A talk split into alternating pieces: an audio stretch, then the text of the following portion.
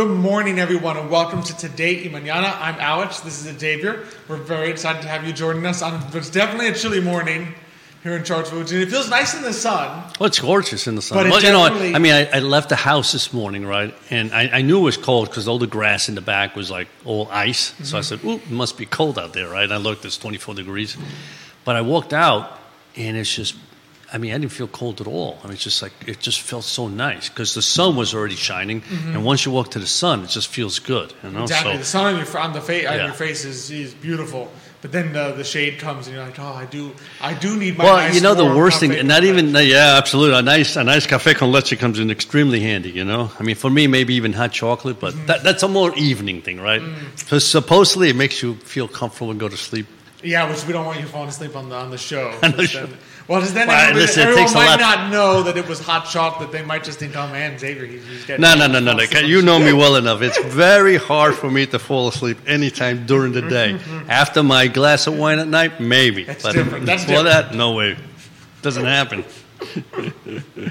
But yeah, but it's a great, uh, great day. Get something warm. Get to a cozy spot and watch some today manana. Yes. We're going to be joined by some fantastic guests a little bit. Uh, we're going to be joined by Jesse Bellavance from Bellavance Ink. And then later in the show, we're going to have a monthly meetup with Matthias. Matthias John from Matthias John Realty is going to be uh, coming on and, and Looking talking. forward to both. Looking forward Absolutely. to both. Yeah. Absolutely. A big thank you, of course, to Emergent Financial Services for presenting and for our great partners at Craddock Serious Insurance, Matthias John Realty, Castle Hill Cider, Forward Adelante, and of course, uh, just love being here on the I Love CVille This Network is fantastic. Yeah, yeah. You know, it's funny. I was. Um, also, I was uh, so on the way in today with with uh, Michael. Right, um, we were we were talking. He told me that uh, I guess pitchers and catchers. I think came. You know. Oh, we're all reporting. reporting. I don't know if it was yesterday or today or something, right? And so I said to him, I said, um, um, and this is a, a line from a movie. I said, um, uh, "What are we going to be doing today?" Remember from the Oh, rookie? what do we did? right? What do we do today? What we did to Well, baseball? that's right. We get to play baseball, right? So I was thinking about, saying, what do we get to do today? Today, mañana. do today, right? mañana. Yeah. Which is, I mean, the point is that it's fun. You know, it's enjoyable, Exactly. right? I mean, and it's, It's- true. It's like, Yeah, the point of the line is it's not work. yeah, You know, it's it's it's it's just something fun that yeah, we exactly. that Something that do, we enjoy you know, doing. even if it does take some effort. well, it takes effort to play baseball too, we right? passed most of the effort on to Nick. We're like, find us people. That's right. Xavier and I just want to walk into the studio on Thursday morning and, and find out who's there. That's right. so a couple people uh, liking the show. Heather worked. Uh, liking the show this morning, Rosalia de Rosalia Tordaro watching the show this morning. Dr. Elizabeth Erby watching the show this morning. So I appreciate all our fantastic viewers tuning in already. Already started quickly. Wonderful. I have to say, you must be. uh, Not that I want to say it's bad luck, but man, UVA hadn't lost, and Maestro and I were coming on every week, and then I'm coming on with you, and they lost two days Well, ago. they lost so- before I came on. I so know, you can't they blame must me. have known you were coming You're on. blaming me for that. They must have known you were They coming must have known it was coming. but Yeah, uh, that was not a good loss, uh, unfortunately. yeah, unfortunately, it was. Uh, I mean, they didn't play badly. They didn't play badly. I Well, the some of shooting was just- Yeah, but the other team was shot fifty percent from 50%, three. yeah, it's hard to win when the other team shoots fifty Yeah, percent. yeah we, we talk about that too. Basketball, I think even even college basketball is changing. I mean, there's just so much three point shooting now that exactly. the whole game is is, is Very switching a little different game. A very different game. You kind of have to live by the three or Yeah, die by the three. exactly. At this point, but yes, Peter baseball. I think UVA baseball starts Friday. Oh, okay. Yep, UVA Wow. lacrosse started That's last right. That's- Saturday, so all the spring sports are gearing into. Uh, Good because there's no more football. I mean, all the all the fun stuff is gone. I mean, you know, baseball's coming, but the real baseball doesn't you don't start watch till. the NBA. I am not an NBA fan. No. The know. idea of guys running back and forth, just shooting, no play, doing play on no defense. Nah. My old in the old days where you could like hit the guy, you know, trip him and stuff like that. That's what I liked. Exactly. well, it is, I have to say, it is amazing. You watch that old videos, right? And you watch that Michael Jordan was that you know, and he's not being body checked. Yeah, absolutely. All the yeah, time, all and the they're time. all over him. and Yes. He still makes a shot, and Yeah. Like, I'd love to see today's people play. We'll see how many like, three. That's nudge, right. nudge, push. Exactly. Yeah. Now you can't even touch a guy. You can't even look at him. It's like, ah, foul. Different game, different game. But so a lot of spring sports coming into play, which is nice. So a lot of we'll be gearing into all the the fun things you can do in Charlottesville as the winter turns into the spring. Yeah, yeah, and, So and it happens quickly in Oh, Charlottesville, it'll be- so it's yeah. very nice. Exactly, exactly. It'll be here before before you know it. We'll probably get like one more snowfall that kills a bunch of trees, but after that, Gee, thanks, Alan. then we will have So, the. Uh, that's all I need to know. after that, we'll have spring at last. so I don't know about you, but I'm excited to, to Oh, jump absolutely. into today's guests. Yes. So we're we're thrilled to welcome to the show this morning Jesse Bellavance from Bellavance Ink. Jesse, thanks for coming on this morning. Thank you for having me. I appreciate it. No, no, it's a, we're, we've been looking forward to it. So maybe tell us a little bit about yourself. Just, I mean, I guess people at Judah a little bit. I'm sure will show on the screen some of your from your artwork, and people may recognize some of it. Maybe a little bit how you first became interested in in art and and in you know just drawing as you do In ink. And, In ink. Sure. Uh, I started off uh, maybe 15 years ago. I was a, a contractor for the government. I did mapping work, so I did a lot of GIS and illustrations of maps and stuff like that. And over the course of the 15 years, I worked. I, I- again, I said I worked at, at Quantico, and then I worked when I moved here. I moved uh, worked for SNL Financial, and then I pretty much burned out doing the sit behind the desk computer work, and so I needed to find something else for me to do. And I already had a background in detail and a little bit illustration, so I really just back in 2016, I just started the process of teaching myself how to draw. So I bought that book, Drawing on the Left, Drawing on the Right Side of the Brain, I believe, and uh, just started from there. Did pencil sketches, and then uh, did portraits of people, you know, famous people, and then it was a little messy for me using pencil, so I transitioned to ink, and then I just started to draw things I liked. I come, both my parents were artists, and so they had. I look at their background. illustrations from the back, and it's kind of quirky, and so I probably inherited their sense of humor and stuff. So I, most of my illustrations that you can divide into two categories: a lot of local Charlottesville stuff, mm-hmm. and then kind of like whimsical in nature. So probably the one illustration that people may recognize in Charlottesville is the skyline drawing. And I usually have a giant monster attacking it. You know, Godzilla was the first one, and then King Kong, and then it just progressed.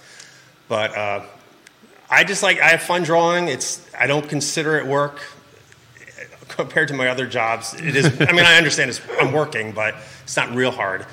And uh, now I do, I, you know, do a lot of commission work and reach out. A, a lot of businesses will call up. I've done some logos for some local uh, stores, and uh, so yeah, that's pretty much the, the evolution of where So I you, came so you, so you you had some background, and then you decided to turn it into like a business. Right. So I had to I had to reinvent myself Mm-hmm. after uh, doing the mapping stuff, and I did real estate for a few years, and it's hard. It's a hard job, uh, but I was able to do some of my artwork within that, and then uh, transitioned into just doing my own kind of style of artwork. Did I answer the question? Oh, I you think I did. Yeah, no, no, Which, you yeah, did, you did, you did. When I Yeah. liked it, your art, it, it does. It combines. You know, you've got your landmarks. You know, your I love. You know, you've got your. Uh, uh, the the love Charlottesville with the tires. You've got the Crozet Pizza UVA, and then you've got the more whimsical ones like a lot of. And I noticed so on your on your website, which is bellavanceink.com, you so I noticed that in addition to like some custom art, you also do like birthday cards and, and other types of stationery. Yeah, I'm kind of like Hallmark, but maybe more funny. I don't know. um, I, you know, I, try, I cover all the categories that you'll find in your typical store. You have, uh, you know, birthday cards, Christmas cards. That's probably half my business is doing a lot of stationery uh, work. I sell, uh, and uh, it sounds big to say I sell across the country, but I probably sell to, I sell to a lot of different shops in different states, and uh, so I'm just right now I'm in that process of trying to expand out contacting as many people as I can, just let it, getting them familiar with my process, the wholesale process that I have, and uh, I also eventually like this, if I can, franchise this. Yeah. you know, but we'll see. We'll see where that goes. Absolutely. So for the uh, like like like the birthday cards and the you know the Christmas, uh, Easter, whatever Mm-hmm. they may be, do you constantly change those, or is there like one set and this is what you know what goes out? I try to do something new, at least two illustrations related to you know birthdays a year or Christmas or holidays. I always keep it fresh, so the mm. idea is that you know by the time I'm 65, I have this gigantic catalog and I don't have to work anymore if I don't want to, and people just order, you know, just keep ordering the same stuff, and then but I like drawing, so I'll- Exactly. I'm always going to be adding stuff. I feel like this is my retirement. I started when I was 50, or no, I guess when I quit working the map, doing the mapping stuff. But you know now, you know, for the most part, I do the drawings, and then I do the farmers market every weekend. And so my lifestyle has changed a lot since working from nine to five, and it's pre- it's more laid back. I, I am very busy, but I'm on my own schedule. It's very nice, and uh, and it's fun to do my job. So it's easy to always come up with new things. And, And, and I would assume that the, the nice thing when you when you do that and you work for yourself in a, in, in a way, it's that there's an inspiration, and when that inspiration comes, sit down and do it. As opposed to you, you know, when you're forced to do something, you sit there and go, "What do I do? What do I draw?" I'm, uh, is, is that the case? Or well, first inspiration was survival. So I needed to. I needed to. I knew I had to make money, so that was a prime motivator. And I, but uh, I don't have a problem coming up with ideas. Okay. That's one thing I'm very fortunate with is my cup runneth over. Basically, I cannot control the stream that comes out. I just have to make sure what does come out will sell or is funny or is good. I've thrown a lot of stuff against the wall, and you know, probably half of it's wouldn't work. Yeah. But um, I'm lucky. I, I always have a lot of uh, ideas brewing in my head. With the what made you decide on the the inked medium to draw? laziness. Uh, so, so originally I did pencil, which is hugely messy for me. I, it, you know, you smear the paper. so- Ink is uh, precise, dries quick. I can do watercolor over it, um, Okay. and it's just cleaner. And, I, and now I, I'd say half my work is I do a lot on my iPad. So do a lot of commercial work, mm-hmm. and so it's so easy now because you know, I have a simple style, pen and ink, it's black and mm-hmm. white, very binary, and I just draw it, and I can create layers on the iPad, stack things, add watercolor effects to it. So it's, Oh, wow. I really, I mean, I use a program called Procreate. It's changed pretty much how fast I can get things done, how efficient, and also provides cleaner images for final pro- production. Well, how interesting! It's almost like a, like digital art in a sense. It's, I- I'd say half, of, I, probably about 80% now is digital art. If someone wants ink, uh, I'll do it, but it costs probably 10 times as much. I can get Oh, it yeah. done, half, you know, probably half the time. I can undo my mistakes, which is something you couldn't do 50, you know, well, 20 years ago. You oh yeah, really you just undo your made a mistake. You start or start over. or you just had to like blend it in and make it work with the rest of the image. But uh, yeah. So when, when you talk about something interesting, so so if you do something in ink, right, and you're going to mass produce it, right, you just do one in ink, and that's mass produced, I suspect, right? Well, it depends. If, so if I'm doing traditional ink, I have to scan it in, uh, bring in Photoshop, remove all the dust and paper effects. But when you draw on an iPad, it's it's one. It's binary, one or zero. You have Right. the image that you drew, Right, and then right. the background. So it's super clean. And it's so much better for production. Mm-hmm. You can bring uh-huh. it into other programs like Adobe Illustrator and then convert it into vector files, which you can blow up to any size you want. I mean, the technology has changed so much from when, my dad was mm-hmm. an artist. I remember he talking to him, and he said, "This is like 30 years ago," and he said, "Eventually, people are going to be doing all this stuff on computers and stuff like that." And I was like, "No."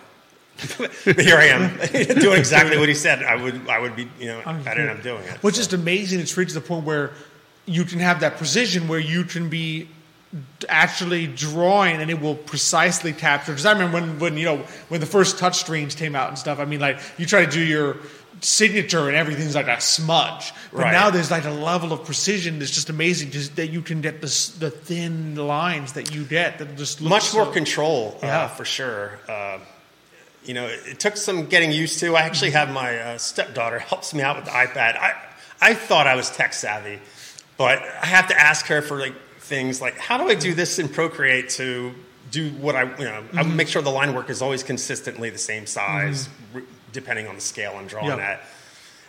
You know, before I was like I was changing pen sizes and doing all this stuff. She just goes, nope, just do this, and fixes it, and then I can do all the work.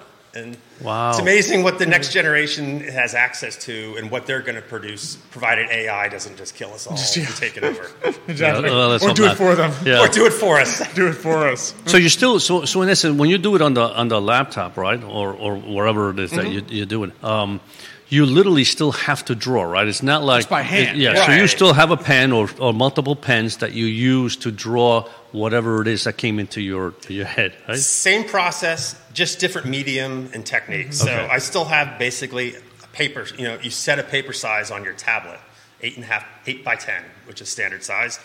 You make sure you use the pens for that scale you're drawing to. Uh, great thing is you can zoom in with. You know, now I have to wear readers. Uh, so it's a lot easier just to click it and then draw at the Yeah. scale. You can, you can be much more precise in your illustrations. Uh, but yeah, I mean it's it's all it's all digital Yeah, and all yeah. exportable. No, but the point is, you, you're still the artist. It's not like you're grabbing things and then changing. You literally start from scratch, just like you would with a Like a piece of blank paper and ink. canvas, yeah. You're still the artist, and the, everything there that goes on that on that you know computer there is you. yeah, a- a- Okay. absolutely. Yeah. Yeah. you I draw everything. Uh, you know, I, a lot of people send me photographs, so I have to draw from photographs. Gotcha. A lot of it, like, especially if it's a house, I have, I've drawn home, a lot of homes and a lot of businesses. So I, I usually I do work from a picture. I need to see it, but I draw it on the on the tablet understood, from yeah. scratch, and then. Uh, but I still do watercolors in traditional artwork. It's still fun to do. I really like, you know, just simple watercolors. I do these little things called uh, they're I call them micro watercolors. They're almost like a dollhouse dollhouse scale, one to twelve. So they're about postage size stamps. And so I just I sit there, you know, I have like jeweler's glasses on, and I'm just painting these tiny little watercolors, but they're super fun, uh, and people seem to like them. So Wow, That's fantastic. It's amazing. Yeah. Yeah. Yeah. The, the, uh, the, yeah. Did you have some originals as well that you can uh, on your website and, and other things? I have a few, yeah. A few of them. Yeah. But just yeah, just I think out of curiosity, it, is it? Did your parents? So your parents also had the whimsical style. My mom did. I look at the way I like drawing sheep. They're funny looking, but I look at how she drew them, and it's there's a very there's a mirror image, a mm-hmm. genetic relationship Yeah. between how she draws and how my dad or I draw. Mm-hmm. And same thing for my dad. My dad was very heavy-handed with his illustrations, and if you look at mine. They're stark. I mean, it's Yeah, there's like a heavy line work, mm-hmm. and uh, so it's kind of neat to have that in Little me. bit both, Exactly. You know, Yeah. it's part of a tradition. They never taught me anything. so I wish that's the problem. The thing is, I could be so much better now. If my parents had pushed me a little bit when I was a kid, you know, I was just drawing like space battles on air, you know, pieces of paper, but I didn't start drawing until eight years ago. If they had started me you know, when I was 14, I'd be, you know, where would I be now? I'd be like the Steve Jobs of, of, of stationery. But you wouldn't be here. There's, That there- will there. be, uh, no, I, I, I, Wouldn't be up I'm, to date I'm with with the common people. So out of curiosity, what's it been like on the entrepreneurship side of saying, okay, I'm, I'm doing this, uh, you draw, and then to market and, and, and grow and grow the business? Well, originally it was just Etsy. You know, I just posted on Etsy, and I had my own website, bellavanceink.com. And then uh, I did start doing the farmers market. You know, you know, I used to go to the farmers market here, and I never thought of it as a something I could do. So I think it was two years before COVID, I started doing the city market, and then COVID came and destroyed that.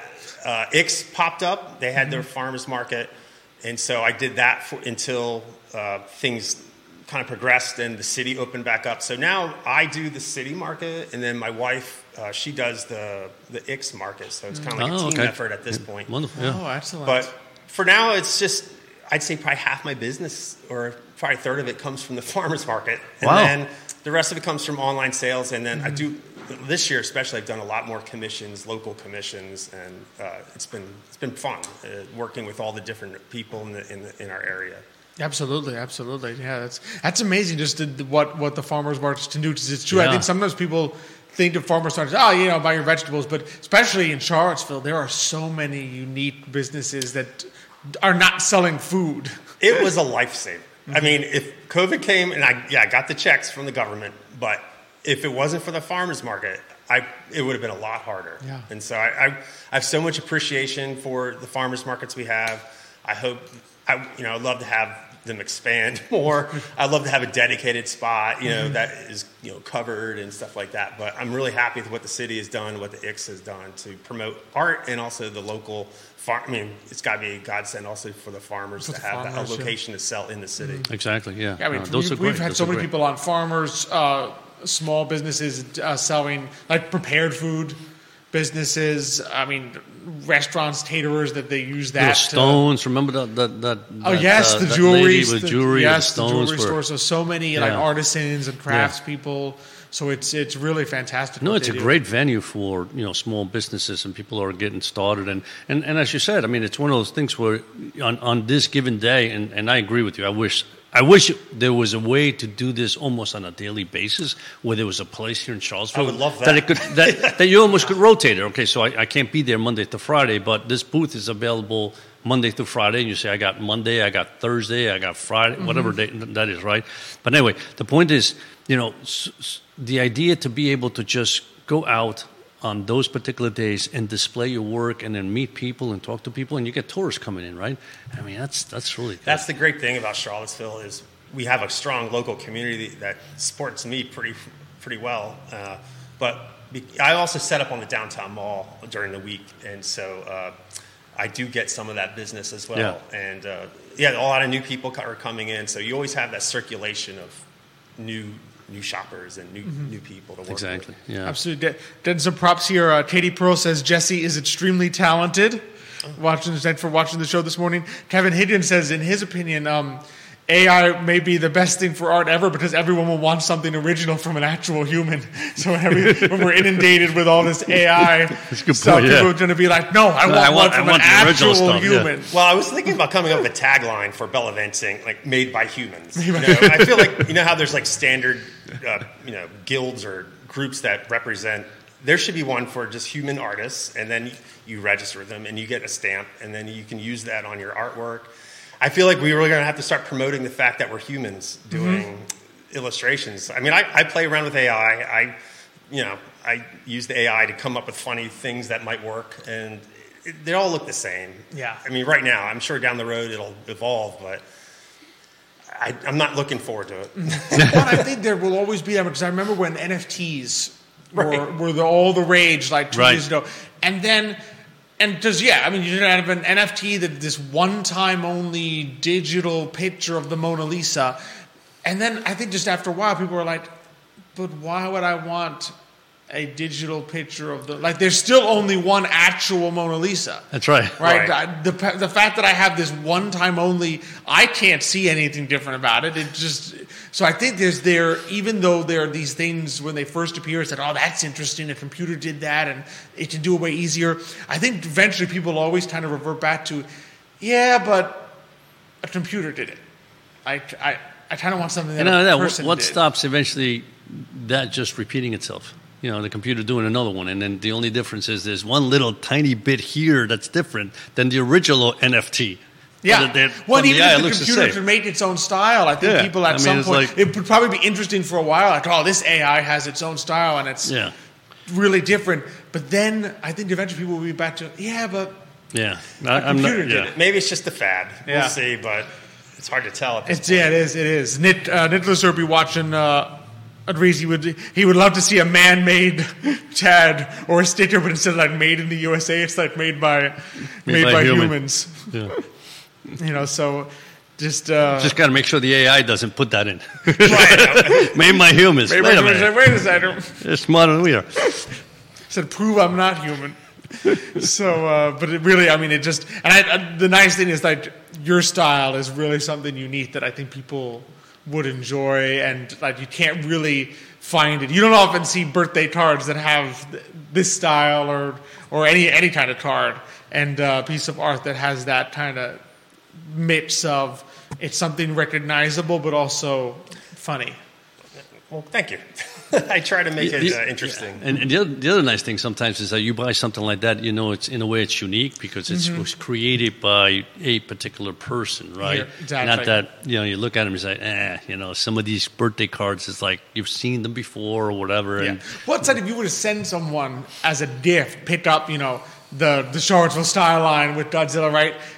They know you got this from someone Right. in Charlottesville where you live. They know you didn't go to Amazon, exactly right, and get it from some mass-produced Chinese thing because it, nobody would mass-produce that, Exactly. right? You know you got it from someone who's doing it in Charlottesville, which I think means a lot. yeah, I agree.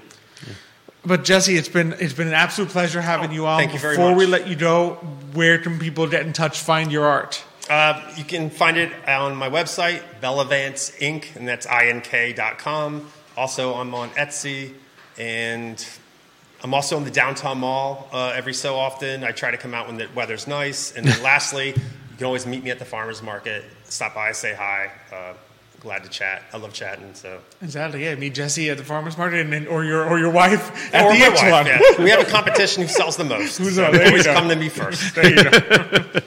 well, Jesse, thanks again for coming on. Thank you very much. it's been a pleasure. Wonderful. Uh, so as we make our transition here, That's, uh, uh, that's- uh, a couple thank yous. Uh, Ricardo Cruz Duran, thank you for uh, for watching the show this morning. Johnny Ornelas, amigo del programa. I feel like at this point we can say Johnny and Ricardo are both amigos Amigo del programa. programa. Thanks for watching this morning. Johnny and they'll understand what that means too. Oh, of course, of course. And Johnny Ornelas, a great owner of uh, El Mariachi on Zion's Yeah. Crossroads, Guadalajara, on uh, the one on uh, what is it called, Fontaine. Yeah, that- that Fontaine, street, yeah, that one yeah. there. You'll, you can't you, by Fry Spring area. Fry Spring. That's, that's the word I was looking You- for. Yeah, you can't miss it. You can't miss it. So he's a great uh, entrepreneur here in the community. So appreciate them both uh, joining us this morning and watching. And speaking of great people that we love in our community, Who? We're- Who? we're glad to That is welcome a back. nice transition. I know, I know. Look at that. I try my, I try, and then he messes it up. What can I say? But, That's why uh, you don't want me here for these things. Exactly. You just you know, don't want me. Michael would have let me do. You know, Michael, he's always nice when I make my smooth transitions.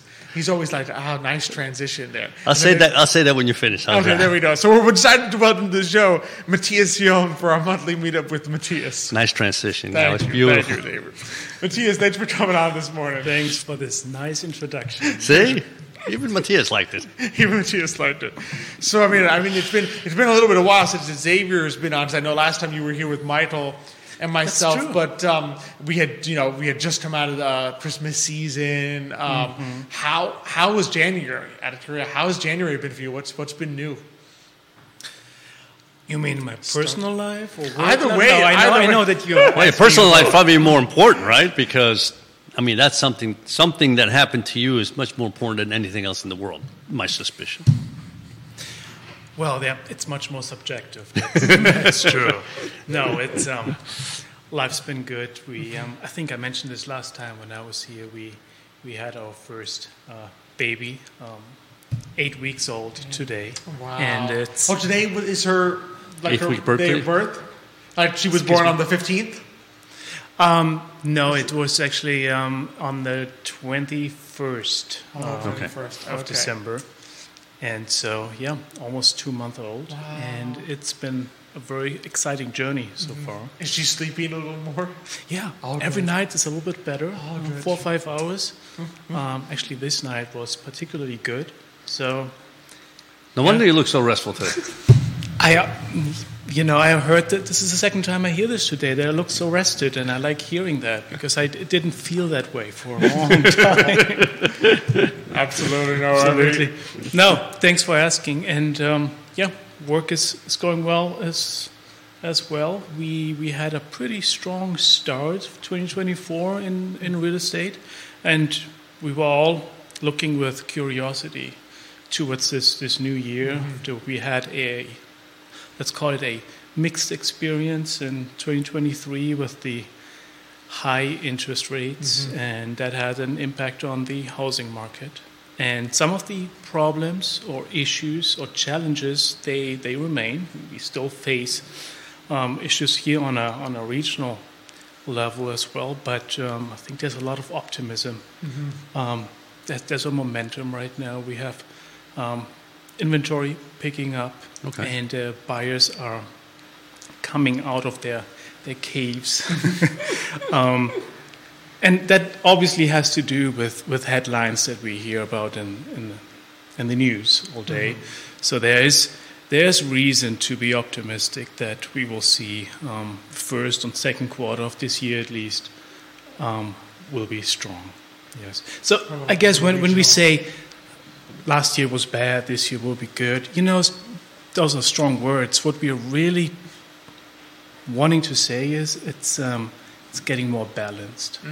And I think you working in the financial world, you can you can confirm that we are heading towards maybe normalizing um, situation, and that will have an impact on, on us working in real estate as well.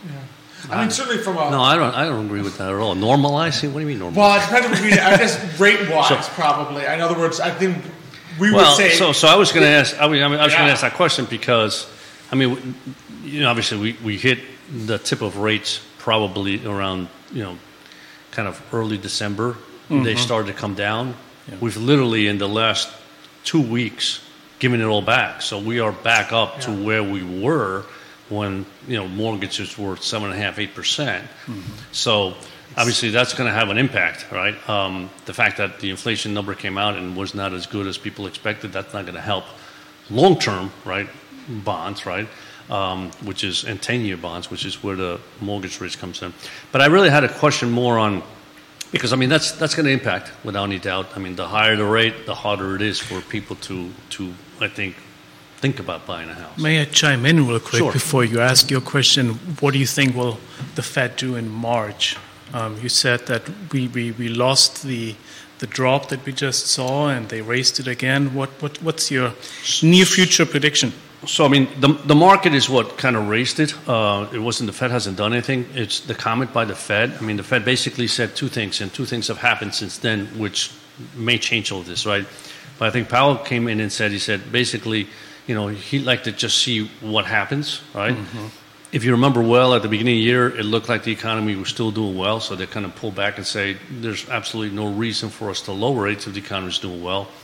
We now had inflation numbers come higher than expected. Therefore, why are we going to low rates if inflation is higher, right? Because the reason they raised raise was to make sure inflation came down. However, today's number, which was the um, retail sales, was down 0.8. That's a huge drop from what even people expected. So all of a Yeah, sudden, you, they're in other words, you there. always expect a December to January drop, but Right. not. Yeah, but I mean, I think that most people expect it down 0.2. Yeah. Right?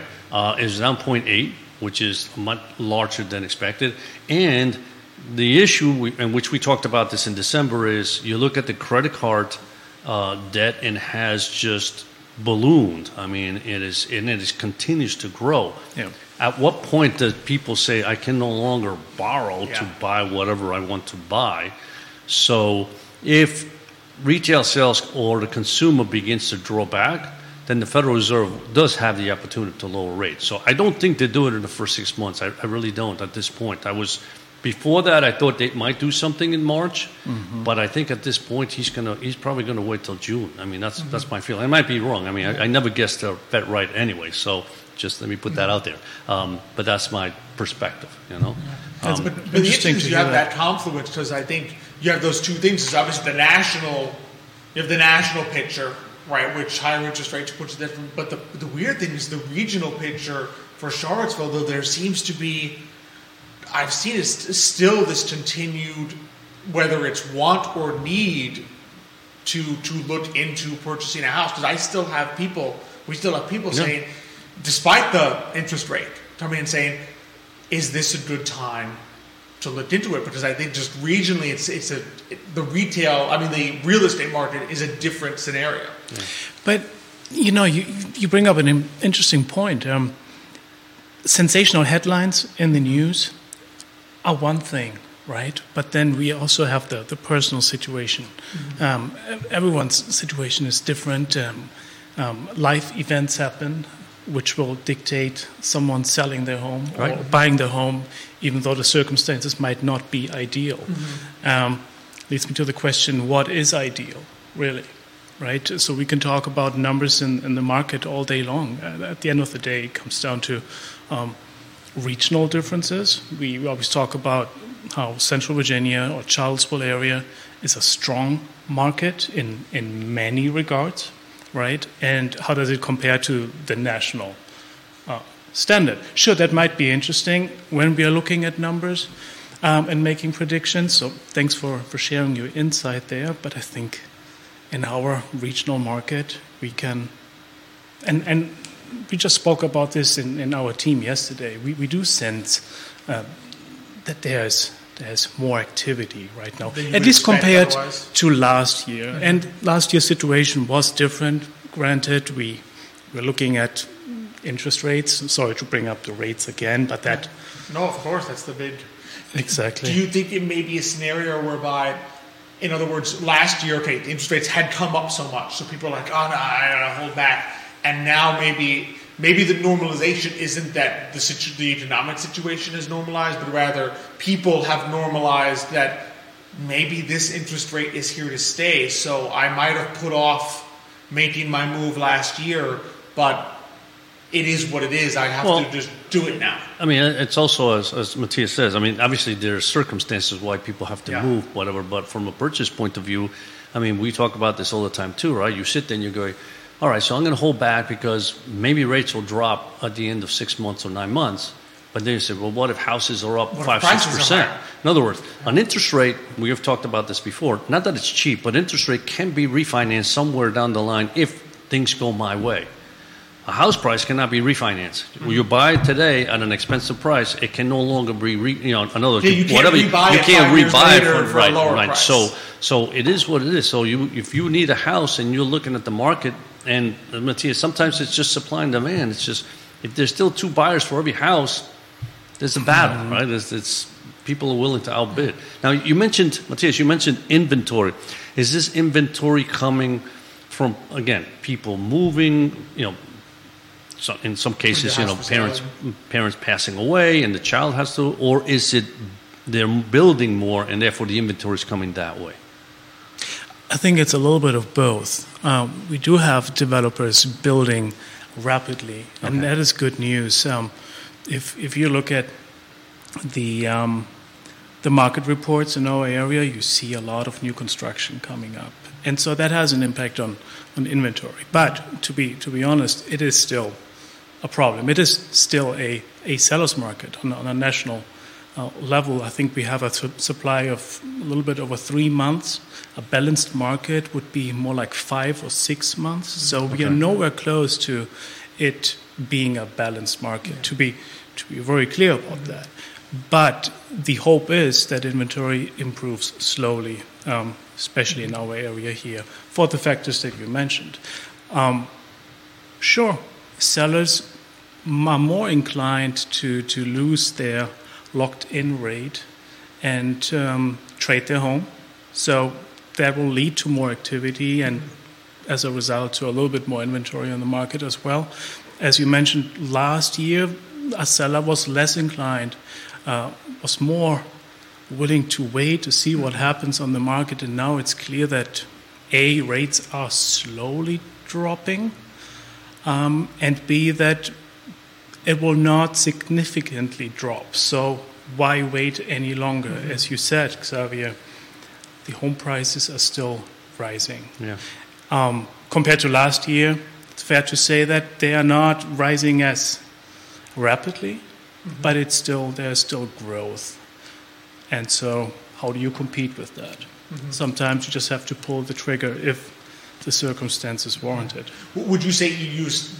Would you say it's still the case that, in other words, if you're representing a, a buyer, there is typically someone else competing for the same home? In other words, you're you're still dealing with multiple people offering on the same home. Yeah, it's not just one. Yeah, it's never just party. one, yeah. It's, it's seven or eight fighting mm-hmm. for it, mm-hmm. depending on the price range you're looking at. Mm-hmm. But um, looking at, at Charlottesville, at, at the median home price in the 400s, yes, you have multiple offer situations. Um, you get that in January, and this will just increase as we're heading towards the spring market. Absolutely. What do what do you see as when like how does it begin to change from winter to spring? Do you start to see you know just more and more homes coming on the market or do people do the buyers start looking first and be like okay where where is everything? I'm always curious where where you begin to see the change the transition happen from winter to spring or if it might be different this year because we've had such a busier than usual January. But again, the answer I think is it's it's it's mixed. So December is typically a slow month in that regard because people, you know, focus on, on other things, on, on family and holidays, and then the new year starts, and then that psychology kicks in, um, changes. That the weather is changing. There's um, euphoria in the air. People want a new start, and all that has an impact and, and, and partially defines the spring market. Mm-hmm. And we are not in the spring, but we are all talking about the spring market Yeah. starting already. But in reality, it will probably be in full swing in, in March, Mm-hmm. April. Is this different than the past years? Again, it's, I find it difficult to, to make those comparisons because we had 2020, 2021, 2022 in the pandemic, all those historic Yeah. data Kind of unusual years. didn't really apply. Does it apply this year? Well, we will see. Compared to last year, things are slightly different. Um, we are more optimistic in that regard. So let me let me ask you a question as a as a as a realtor. So let's assume that I had a house and I wanted to sell that house, right? And it's you know January and February, right? Um, and I come to you and I say, okay, I mean, there's there's no inventory. You tell me there's no inventory. Am I better off putting my house for sale now, even though it's not the spring because there's no inventory, or Wait wait for to more buyers. spring because that's when the buyers come out?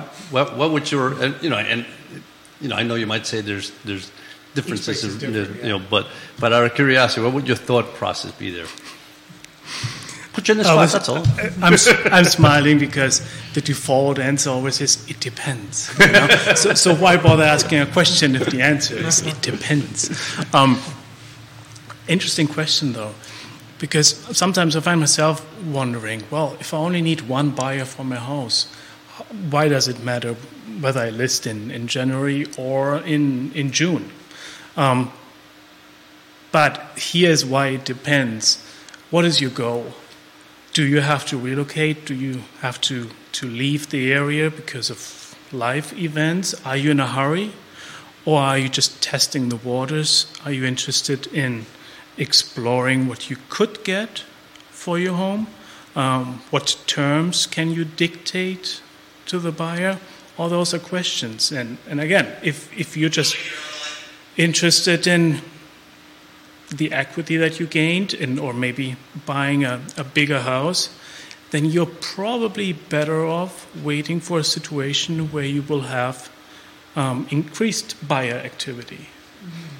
And so, if you have two, three, or even more people interested in your home, chances are that you can not dictate, but the outcome for yourself will be better as opposed to just having one buyer.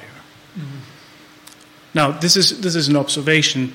Whether that's good or bad depends again on the situation. Yeah. But it's always an advantage to not be in a hurry as a seller Yeah. and, and as a buyer as well. Sure. That's interesting. Yeah. Yeah, I was just curious from a, again, from an inventory point of view, you, you come in, you say, there's no inventory, you know, I'm told there's no inventory. So should I sell now? But I guess the, Yeah, the but I guess- expected increase in buyers Exactly. So- between or- now or and the increase in spring buyers gonna make might that be much of a greater than the difference. expected increase Yeah. in inventory Yeah. between now and spring. Typically, yeah. Yeah. That, that's, that's true. Yeah. That's what that's what happens. Does it? Especially, I think for Charlottesville, because I know, for instance, that a lot of UVA people between the hospital and others get matched and or hired in that March window. So that's when you get that influx of people who suddenly now know. Oh wait, I I now know that I need to. Because think about it, you, you're not going to be looking like just thinking of medical residents, right? If you're a medical resident and you to, you know, you were you've selected three possible schools to go to, three possible um, hospitals, right? You're not going to go and buy a house in Charlottesville hoping that UVA matches with you in January and your match date is not till March, right? You're going to wait till you have a firm commitment and then suddenly you're going to enter the market. Right. All these people are going to enter in, and I can't imagine that there's that same. Um, how do I put it? I can't imagine there's that same sense of urgency from the seller side that March comes and all of a sudden all these sellers are like, okay, I need, I really need to put my house for sale now, and because it's March. So you might have a little bit of a mismatch where the number of buyers that enter is conceivably greater than the number of new homes that would enter. And I really like the, the comparison, the example that you brought up, the, the, the UVA people. Let's, let's take a physician um, moving here to work at UVA. Now, back to your question about when do I list my home? Again, if you have a home in a neighborhood close to UVA, for example, in a price range and, and, and other specifications that might be interesting to a physician moving to Charlottesville, and you know that UVA is hiring not in January, but it will be later in the second quarter of the year, for example, and oftentimes those physicians qualify for a physician loan. And so you can only get that loan within three months of actually starting your job at UVA. And this is just specific to this example, but I think it's a good example Right. because that means to you as a home seller, if you're interested in attracting those kind of people, physicians working at UVA, you might be better off waiting for that. But that, again, requires you knowing about those tendencies, trends um, happening in the area. So Exactly. that might be a good point for me to point out. Talk to your realtor. Yeah, exactly. well, it's, it, that's what it is. It comes down to because you can't, the individual person, right? If I own a home in Charlottesville, I can't possibly know the trends going on in this neighborhood versus that neighborhood, or this proximity to the medical center versus this proximity to the medical center. Yeah. I mean, it's, it's impossible to keep track of all these things. It would be like an individual person who's sitting there saying, "Well, I, I- keep track of what clean energy stocks are doing every day, and I keep track of this sector and that sector, so I know when to move between one and the other." No, if you have a different job and that's not your job, you wouldn't keep track of those things. So it's why you talk to a professional and say, "Okay, Right. what what are you seeing that I need to think about when making the decision to list my home?" But then, assuming it's not that you need to. In other words, if you need to move somewhere Well, in then, a month, it then it's matter, different. right? Sure. It's, it, your circumstances have dictated your Right. decision. But if you have options, you kind of need that expertise to say, well, how do I analyze these options that I have? Right. It's typically not a decision that you make overnight. No. Talk to your realtor, um, plan, compare your options. When is the best time? And again, as I as I said already, it's always an advantage to not be in a rush. Mm-hmm. Are, are there things that your industry does, I guess, in this time period, typically to prepare for what you may expect in spring and summer? Like, what is the typical? I don't want to call it off season because there really isn't an off season. You're, you know, it's not like you cease to be busy in December. But in other words, what are typical things that you begin to look for? Say these are things that I sort of store away and think about, so that when I may have more buyers approaching me in March, I have a better grasp of this, right? I can prepare them better. Well, we live in an area with four seasons, so you want to consider how your home looks, the, the curb appeal. Um, as we are approaching spring, you might be interested in displaying some, some greenery or um, working on your, your yard before listing the home.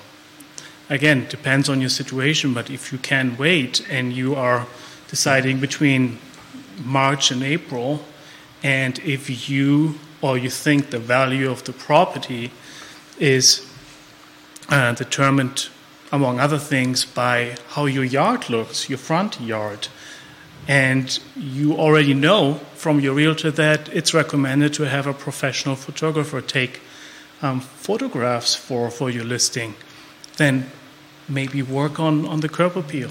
Again, that requires just a conversation and planning those things because the, the, the better prepared you are, the more you can likely get for your home at better terms. That's, uh, yeah, I hadn't No, thought of that. absolutely. Yeah, Yeah, exactly. yeah. The- the And that's the other thing. I mean, so I, I think a, a good realtor, um, typically, when you when you you know discuss it, you know what you plan to do, you know, I can you know they'll walk in through your house sometimes, walk around your house, and and kind of point out things, you know. You know, you need to kind of fix that, or you need to improve there, and you know, inside the house, sometimes people have a lot of clutter, and it's like, you know, you, you want to get rid of that clutter. It's nice to be homey because people people visualize easier when there's furniture in the house when there isn't. And, and you and I Oh, talked yes, about this I've all the time because they see a room is like it looks small, and then then you you see it. It's realize- got a sofa, it's got chairs, it's got TV. It's like wow, it's like this is a big room, right? Mm-hmm. So, but they see things that you don't see, and so they're very helpful in being able then to, to walk with you through your house and say, this is what you need to do to really improve the curb appeal outside and inside. Mm-hmm. And inside. Staging a home. If a home is empty already, sometimes it makes sense to, Yeah. to stage. Not to make it appear nicer, but you want to make sure people walking through the home or looking at it online can envision themselves living there. Exactly. So having a couch and a table helps them envision how to use that space. Um, getting ready to, to list your home um, also depends on the opinion of, of the professional. Um, I have this example of a person wanting to to sell their property and they told me, well, we have to wait a few months because we have to fix A, B, C, and D. Um, it, it's a rather um, old property, but in a very in an excellent location.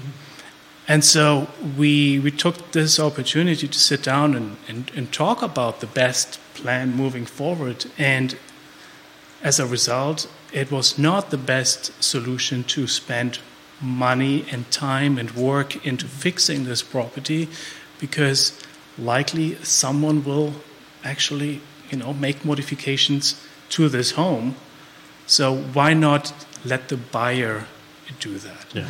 So it's what I'm trying to say is it's not always the best idea to spend a lot of money and work into Yes. fixing something that the next person owning it might change anyway. So Yeah, again, it It's true. I mean, sometimes I hear that. I see people was like, oh, "I'm going to sell my home, so I'm going to renovate my kitchen." So they renovate the kitchen, and, Mm-hmm. Might and you not don't be the know. best Somebody taste. comes in and says, um, "I don't like the way this I don't like the looks." style. exactly. So it's like you just spend, you know, twenty thousand dollars, but whoever's buying is like, "Eh, that's not for me." but well, you, you would be supporting the local economy, though. well, the person buying it was going to support it anyway because they're going to sit there and go, it's an old kitchen, so okay, the price is a little, you know, uh, the price I'm getting is reflective of the fact that I need to put in a new kitchen, but now I can put the kitchen that I want. I suppose somebody else puts the kitchen they want. I mean, I guess you have both, and there's people Well, who don't want to go probably, through that. Wouldn't it depend somewhat also? Do you have to consider the, the how much of the value of the property is the value of the house built on it versus the value of the land? In other words, if the lo- if the land is extremely valuable and you sit out, you know, you say this most of what this land is of this property is worth is because it's in a very good spot, such that no one really cares what house is on it. They may even just tear down the house and put their own house, that would change your calculation versus okay, the lo- the location is okay, but the house is beautiful. In which case, how the house looks is a little more relevant because no one would buy this merely to tear it down. Exactly, and that would be part of the strategy. Mm-hmm. And you have to develop the strategy by, by talking about it with, you know, getting one opinion, maybe even two opinions, and and what you say actually applies. And the example I, I was just uh, talking about, in that case, the location was so good, and the house was not as nice, that it made sense to look at the value of the property um, based on the location and the land and the value it brings to the table as opposed to the house itself. Right. So every situation is different. Yeah, and you, you see it sometimes. I, uh, you know, when when I look, to sometimes when I keep tracking you on the Realtor app and look at things and so forth, you'll see you'll see like a uh, you know a house, and I mean it's it looks kind of broken down, kind of old, and the you know the property isn't even that big, and it's worth. No, actually, no. The house is not even that big. The house is like you know fifteen hundred square feet or something, right? And small, and then you're like, how on earth is this thing selling for like seven hundred thousand dollars? And then you look and it says ten acres, and you're mm-hmm. like, all of this value is, and then you look where it is, and Yeah. you're like, all of this value is the land. In other words, no one cares what the house is on it because no, they're probably just going to tear down the house and start over. What they want is the 10 acres. Yeah. And so that it really depends where you are and what your land looks like sometimes. That'll affect how you decide what how important your your the actual building on it is. And sometimes it's it's hard to tell a property owner that the value not lies in the home, but actually the land. You know, oftentimes people are emotionally attached, and home, maybe they yeah. have spent a lot of time and work and and, and their own money into that building. Mm-hmm. Just to have me come and tell that person that it's not as attractive or not as valuable as you might think, how do you compare emotional with objective value there? Exactly, So that's that's difficult. Well, but another important role you play, because I think, I mean, it's a behavioral thing in behavioral economics, right? That people always, the individual who owns something, always has a tendency to overvalue that which they own and undervalue that which they don't own. It, it, this happens even with stocks. In other words, if people own Costco, they're going to be like, "Oh, Costco is a really great company. It should be worth even more than it is." And if you're if you don't own Costco and you're thinking about it, ah, well, the price should come down. It's it's not that great, right? It's too so can you imagine take that and multiply that by ten because now it's your home. Mm-hmm. You're always going to have a tendency to be like, "Oh no, my home should be worth." Yeah, everybody's this. gonna love this home, yeah. everybody's going to love this home, right? And but the problem is if you try to achieve that, you may end up overpricing your home over when the list price, and then you and then you sit there and oh, nobody's offering. What did I do wrong? So it it does take as hard as it is, right? It does take that that what do they call it? They call it like the arm's length person. In other words, someone Right. who's on your side, which the realtor, which you are, right? But someone who's one step removed and doesn't actually own the property to say, this is what. In other words, I'm still here to help you sell this property, right? But I have a better idea, a more objective view of what where its value lies. Right. I remember the lady telling me that she raised all her children in that home and um, that she spent five days every week working in the yard and her husband painting. The perception of value was a million dollars, but it was not the reality. Yeah. Sure. And so the bringing objection to the table is, is, is important there, yeah? Exactly. Probably not the That's easiest gotta be thing that's to gotta be do. tough. Yeah, that's gotta be tough. Sometimes it's, yeah, the truth can hurt. You know. And, and, and again, looking at numbers is it's not the only thing we do. There, are- there are several factors that we take into consideration, and again, it's just part of strategizing. Yeah. Exactly, exactly. Couple thank yous as we uh, get close to uh, getting close to wrap up time. Uh, Anna Yon, that's probably is that That's my that's sister. wife? That's your sister. Your sister. Okay, Anna Yon is watching. Bill McChesney watching. Mark Hunt uh, watching. Brenna Rice liking the show this morning. Is is Anna? Is she watching from? Is she here in? Uh, So, so my sister was just here um, last week visiting, Okay. but she lives in Arizona. oh, so we've got we've got all the way from Arizona joining us. No, going to be like is she watching from International guests, That would be impressive. so watching from from Arizona. Thanks for thanks for tuning in. We appreciate it. Uh, so Matthias, it's been. This is, I always learn so much. Absolutely, yeah. No, it's- it's about nice. That's what's nice, just conversing. It's as know? much about the process as the as the predictions or the end result because it's just it's to know what are important things to think about and to know and to what and almost what you should be asking. I think one of the great benefits of people watching this is to know what should you be actually asking your realtor? Because it's kind of getting into your mind and knowing okay this is important to know. This is this is important to ask or to you know if my if someone i know isn't asking me these questions are they doing you know the right job for me are they thinking it through? So it's just important to, to i think to reflect on those things and to have these conversations. You know, we were talking earlier, actually, not me, but uh, Jesse, who was here before me, he was talking about the advantage of the personal approach as opposed to everything being online. And I think he mentioned AI and how it's a very different approach. And I'm always thankful for opportunities like this one here, where we can actually, in a conversational style, talk about the pros and cons of, of a topic. And also, it gives me the opportunity to, you know, to let people know I'm a real person. This is not an online platform mm-hmm. where you sign up and they tell you to list your home tomorrow at that price. No, it's it's a process with real people, just like you do it in your business. And I want to thank you guys actually for having this this platform here to that allows local small businesses to come and talk about their business. Um, again, Jesse, who was here earlier, he he said something that I liked. He he pointed out that we have this strong community here, and I think sitting here reminds me of that. Yeah. So again, Thank you, yeah, thanks for having me on a monthly basis. It's No, a pleasure. thank you It's for a, it's coming. Always total nice to be here. We always look forward to it, and it's just it's a joy. Like like you said, like and like Jesse said, you know, it, it, it is a great community that appreciates small business. So we, we just love being part of that, and, and hoping to, to keep that. And we're going. always amazed how many small businesses, you know, are are. here in Charlottesville, and it, to be able to, to help them is fantastic. Absolutely. Yeah. So thank you once again. Thank for- you, yes. for Thank you, and Matthias. see you next time. See you next time. See you next time. Thank you to uh, Clay Smith watching the show this morning. Appreciate it. You know, we had a lot of we had some great some great viewers watching this morning, uh, tuning in from from even All afar, over. all over, all over. So we definitely appreciate everyone who tuned in. We've got so next week another uh, local small business. We're going to have on Steve Harvey from First Free Coffee Bar. He's going to be coming on. So we're going to Free coffee? I don't know. We're going to find out what it means. I don't think you do. You can't all be free coffee. No, no, I'm just kidding. I'm just, I know, I know you are.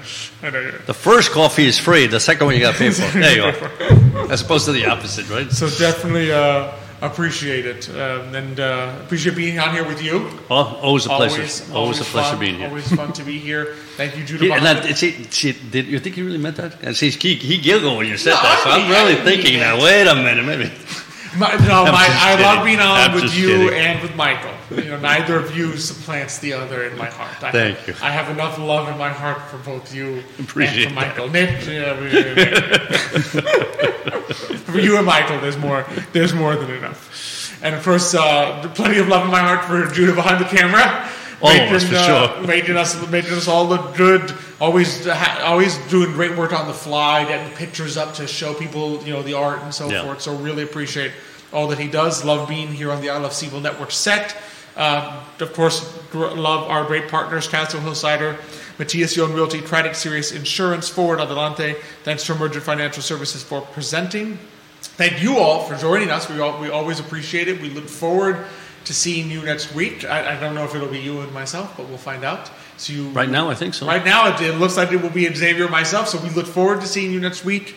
But until that time, as we like to close it out, hasta mañana.